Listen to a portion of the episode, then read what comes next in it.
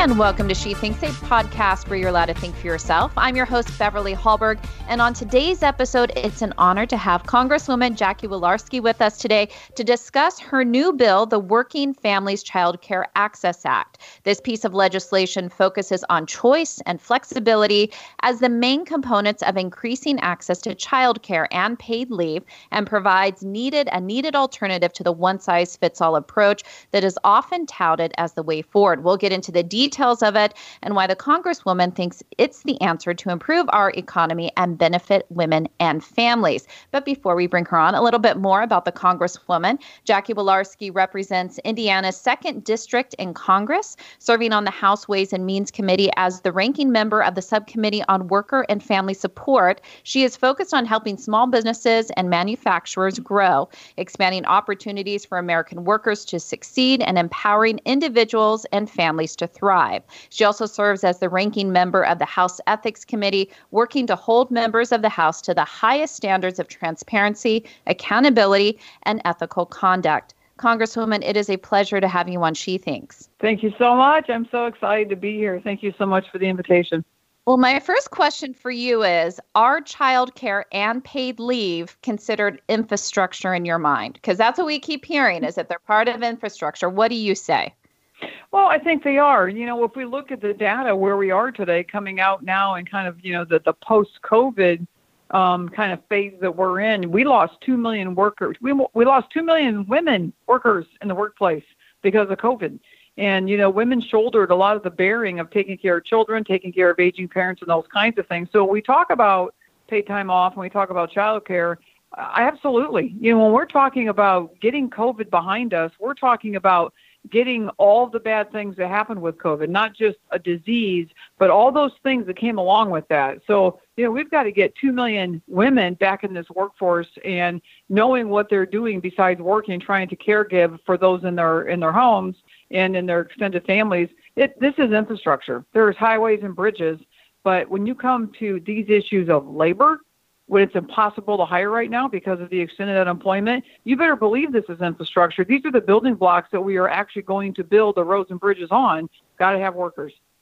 And that 2 million number is really astounding. COVID definitely has negatively impacted women in so many ways. And like you were saying, so many of them having to leave the workforce to go back to take care of the children who were at home, sometimes even teaching them.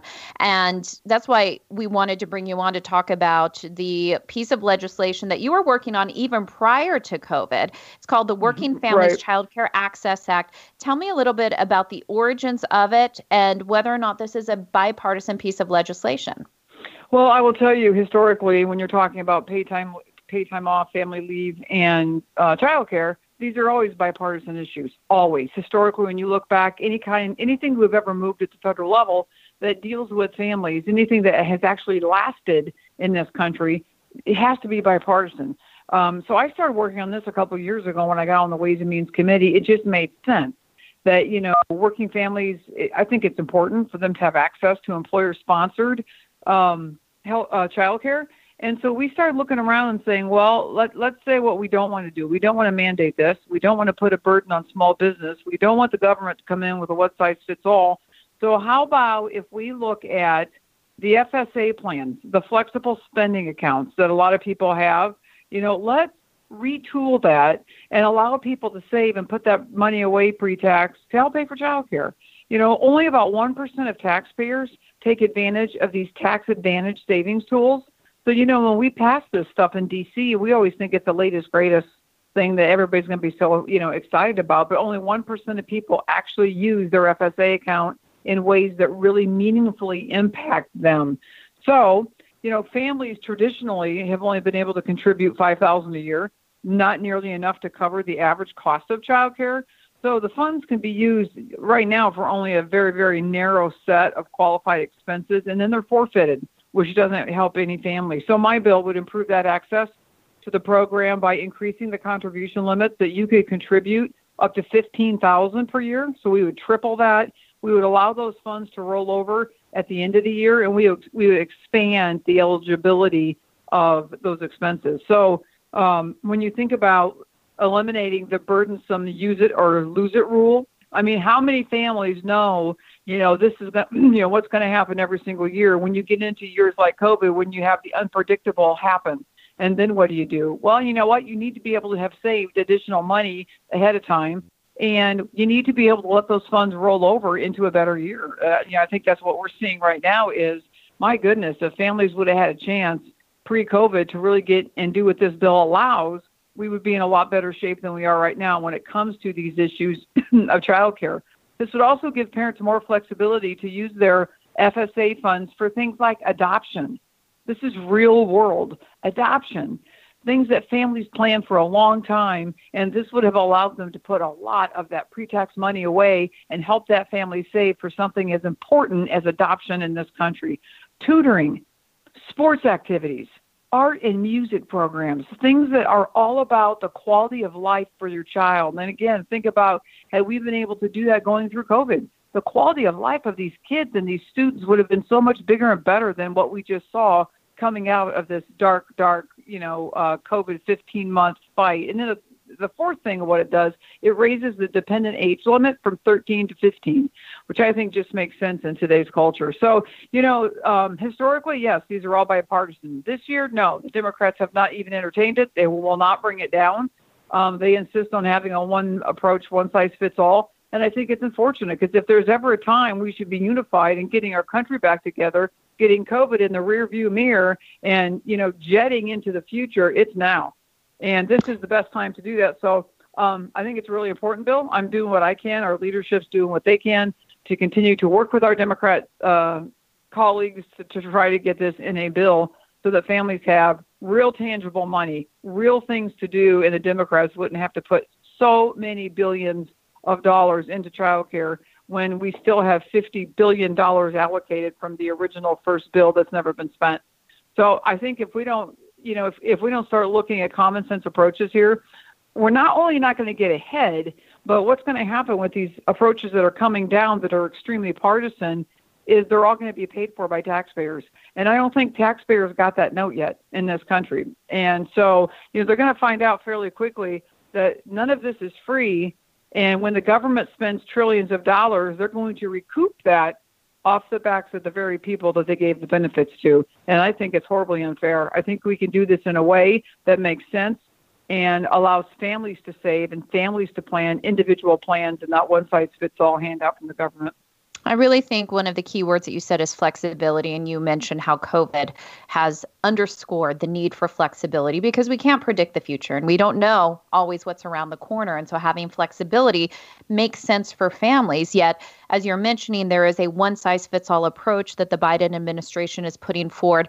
When you talk to those who are in favor of that or who look at that and say, it sounds great, what, in your opinion, is the problem of a one size fits all approach? What does that mean to the family who appreciates flexibility?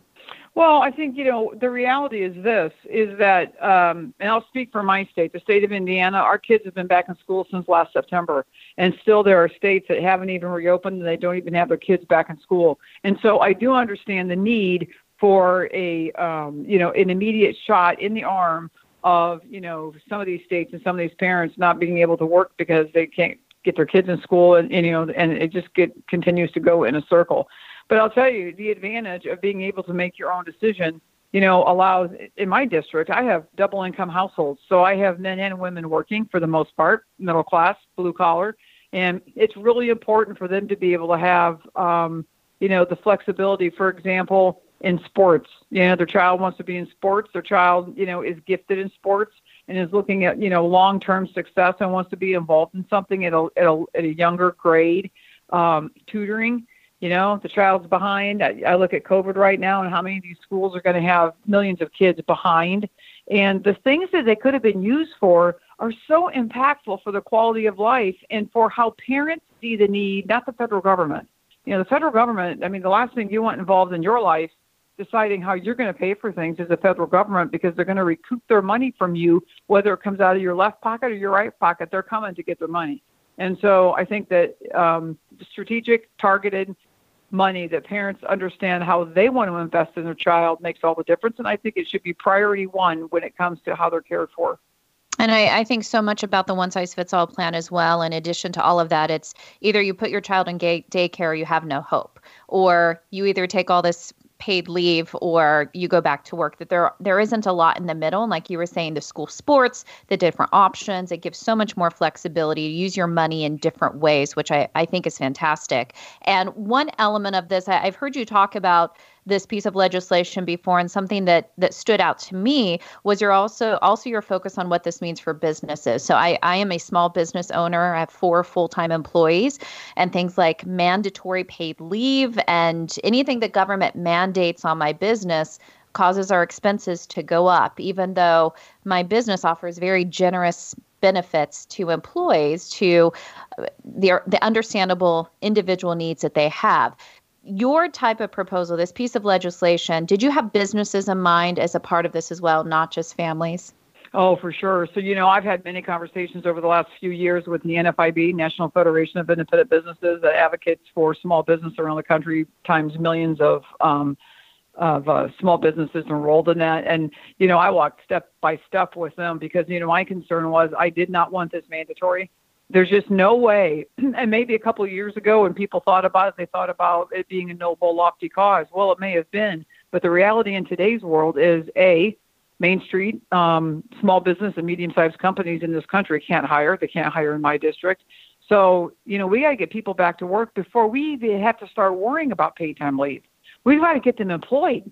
We've got to get our companies back up and running and stable with some certainty into the future so they know how to plan before they start looking at, you know, how can I give my employees uh, paid time off? And in Biden's plan, it's 12 weeks of paid time off. And I don't have very many companies in my district right now that are even stable enough and have enough employees back to even be able to comprehend that program, especially if it's mandatory. So I worked with all these organizations. I worked with private insurance companies and you know looked at ways that we could pre- we could present a pay time off plan that wasn't mandatory but that that would allow them to pool across state lines, like we've talked about before with healthcare. So, so the Main Street mom and pop that has three employees is able to pool with a company that might have 300 employees, and there's a fair way to break that cost down, and not in a mandatory way, but for every company that wanted to opt into that, find ways to continue to, to um, you know, sliver down those regulations and, and try to give maximum flexibility to the employer not have a mandatory one size fits all. Because you know if we keep stop if we keep stacking on top of our companies in private business um, they are just not going to recover. We'll see a, an additional wave of loss of companies especially small business that couldn't keep up with the regulation from the federal government once they got their employees back. And and now, let me just throw this out here because you know one of the things that is happening in my district i know it's all over the country but you know i'm in my district so I've been talking about it for the last couple of weeks, but it's this issue of when you talk about childcare and pay time off, you have to back up and look at what's happening right now with this extended unemployment. We literally have a labor shortage.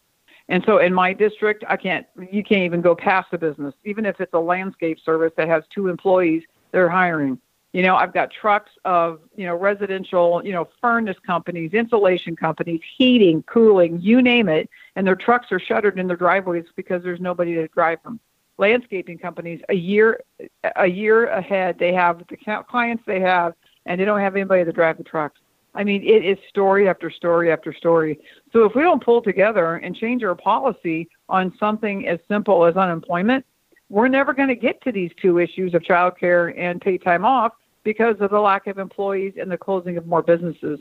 So, you know, we're just at a really critical time, um, Beverly, when, you know, people need to be thinking about, you know, hey, it's great. You know, I'm going to get paid time off and I'm going to get child care and I'm going to get uh, extended unemployment. I'm going to stay home with my family.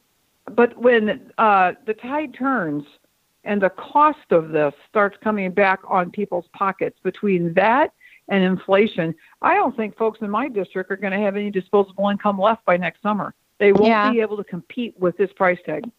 And even on top of everything that you're saying, which is absolutely true and sad at the same time, is also the discussion about increasing the corporate tax rate, which does impact small businesses. So it's also Oh, they're bet. trying to dig out of COVID, trying to find people to hire, get back on their feet. At the same time, there's talk about raising the corporate tax rate uh, by quite a few percentage points, which of course is devastating to businesses just trying to make ends meet. And so I, I want to shift the conversation a little bit to that direction. Is there any movement on Capitol Hill uh, in a bipartisan way to talk about what I consider the backbone of this country, small businesses, and trying to help them out with all these different factors that we just discussed? Do we see any real effort to think about them and not just to think about a narrative that sells and that sounds good on paper, but that people will have to reap what what is sown years later, maybe not even years later, just a few months later? Well, I haven't heard a lot of that talk. And don't forget, you know, in the past, we've worked these issues in a bipartisan way with the Democrats.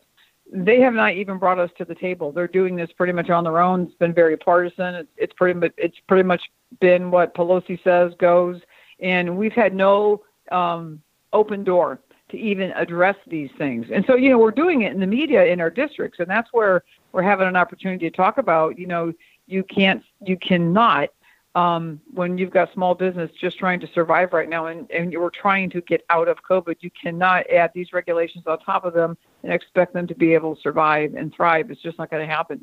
You know, when you're talking paid time off in the Democrats' proposal, they're going to raise payroll tax up to 3% on every Yeah. single employee.